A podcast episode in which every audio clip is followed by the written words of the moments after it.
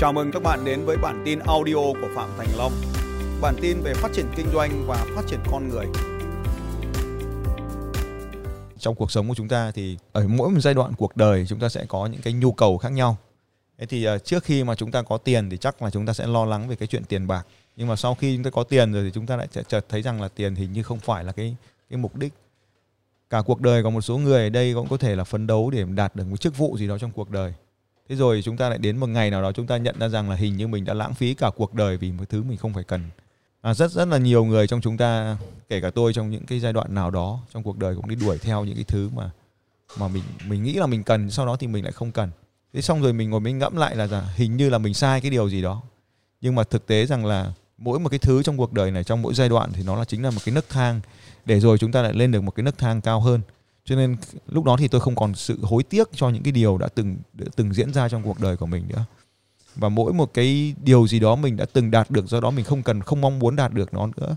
Thì nó đều là một cái nấc thang để tạo cho mình một cái đạt được ở phía sau này. Nhưng mà cuối cùng ấy cái điều quan trọng nhất tức là tức là cái cái giá trị cốt lõi cuối cùng thì tôi thấy rằng là à, hôm qua tôi có một cái chia sẻ có một cô hỏi tôi là thưa thầy làm thế nào để em trở thành triệu phú trong thời gian ngắn nhất?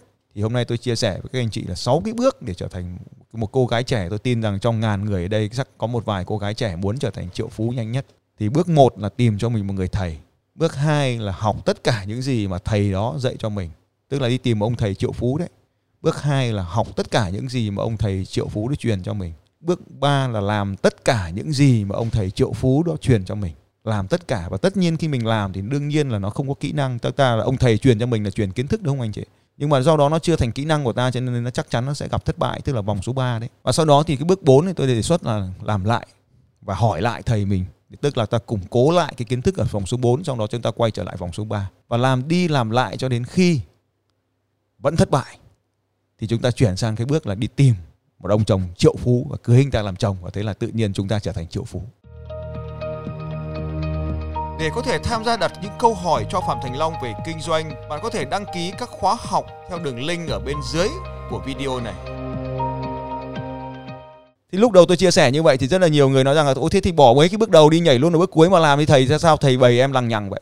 Thì tôi mới chia sẻ với cô đó rằng là thực ra mà nói rằng là cái hành trình của một cái người phụ nữ để trở thành một triệu phú, để mà kinh doanh để trở thành triệu phú thì chúng ta phải đánh đổi rất là nhiều thứ để trở thành triệu phú được và rất là khó khăn trong cuộc đời này nếu mà chúng ta trở thành triệu phú, giống cái mô hình DISC tầng 2 đấy các anh chị. Nếu mình muốn triệu phú thì mình phải là mình có khả năng cao, mình phải là người nhóm D và nhóm Y thì mình mới có thể trở thành triệu phú được ở lúc khả năng cao thôi chứ không có nhất thiết là phải như vậy. Nhưng mà số một số người thì chúng ta đang là cái mình là một phụ nữ tuyệt vời trong gia đình thì đôi khi chúng ta phải là người nhóm S, nhóm C lo lắng cái chuyện gia đình hậu phương ở bên trong.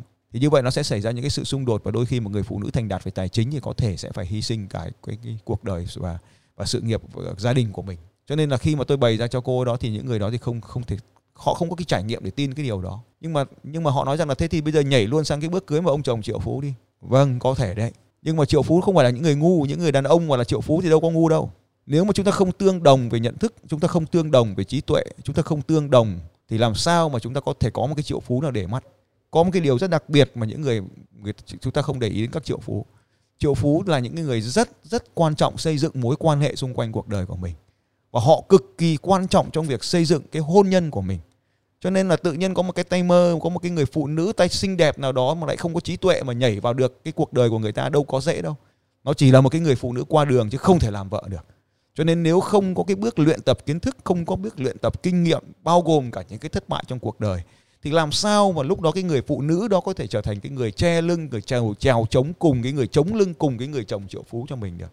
Thế cho nên là tôi nói như vậy không phải là nói đùa, mà đấy là một cái sự nói thật. Cho nên là muốn trở thành triệu phú thì muốn làm vợ mà ông triệu phú đi chăng nữa thì mình vẫn cần phải có kiến thức có cần có kỹ năng và thậm chí chúng ta vẫn phải có những cái giá trị cốt lõi hoặc là những cái sự tương đồng về nhân à, về về về tính cách. Thì cái mô hình vừa rồi cũng lại là một lần nữa thì giải thích là tại sao chúng ta phải học trước khi chúng ta kiếm được tiền. Tại sao chúng ta phải học trước khi chúng ta phải thực sự trở nên hạnh phúc và tại sao chúng ta phải học để sao để cho cuộc đời của chúng ta có ý nghĩa. Thế thì rất nhiều các bạn trẻ nói rằng là thưa thầy là tôi không đi học có được không? Thì thực ra mà nói rằng là không đi học tức là không đến trường thì được chứ không đi học thì không đúng. Mình đi học là mình đến trường mình nghe thầy giảng. Nhưng mà tất cả những thằng thông minh thì đều là thằng tự học thằng giỏi là tự học. Cho nên là có thể không đến trường hoặc là thầy giảng ít thôi nhưng nó vẫn tự học được. Thì đấy cũng lại là một trong những cái điều mà hôm nay lý giải được. Thế thì cái cái việc mà chúng ta ở đây ta, ta hôm nay là cái, cái đề tài của tôi là bàn làm giàu đi chăng nữa.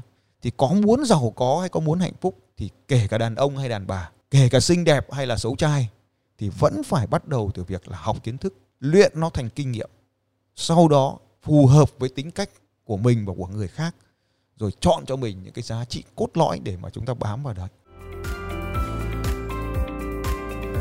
Xin chào các bạn và hẹn gặp lại các bạn vào bản tin audio tiếp theo của Phạm Thành Long vào 6 giờ sáng mai.